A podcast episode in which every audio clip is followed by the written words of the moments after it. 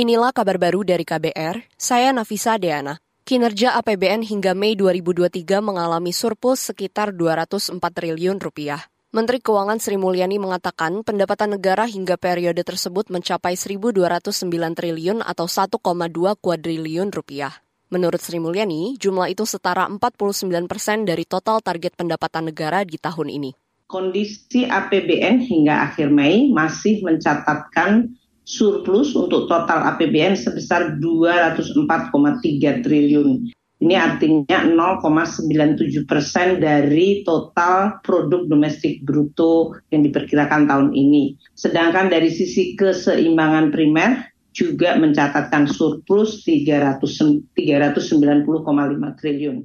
Menteri Keuangan Sri Mulyani menambahkan total belanja negara dalam setengah tahun ini mencapai lebih dari 1.000 triliun rupiah atau setara 32 persen dari total belanja negara. Ia pun mengeklaim kinerja APBN masih terjaga positif. Menurutnya kondisi ini menunjukkan kinerja belanja negara meningkat dan solid dalam menjaga pemulihan ekonomi pasca pandemi COVID-19.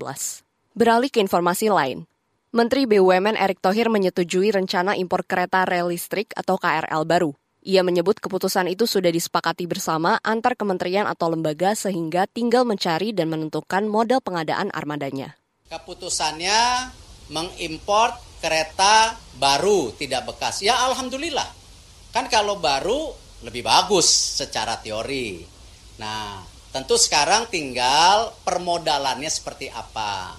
Tentu ini yang harus disampaikan nanti hasil rapat ini ke Kementerian Keuangan ya supaya bisa ada solusi.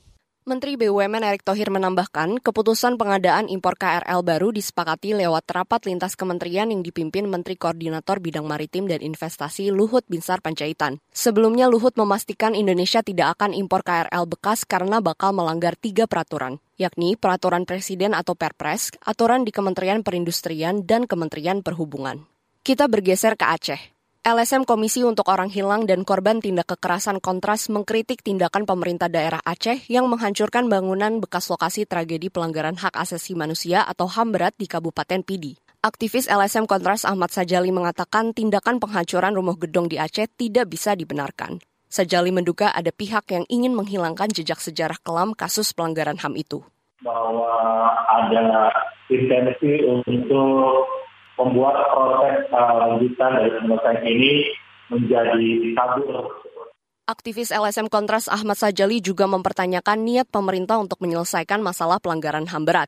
Menurutnya, pemerintah tidak memperlihatkan upaya untuk memproses masalah HAM di Tanah Rencong. Kritik itu disampaikan menjelang kedatangan Presiden Jokowi di Aceh selasa besok. Di sana, Presiden Jokowi dijadwalkan bakal membuka kick-off penyelesaian kasus pelanggaran HAM berat secara non-yudisial di Kabupaten Pidi, Aceh. Demikian kabar baru dari KBR, saya Nafisa Deana.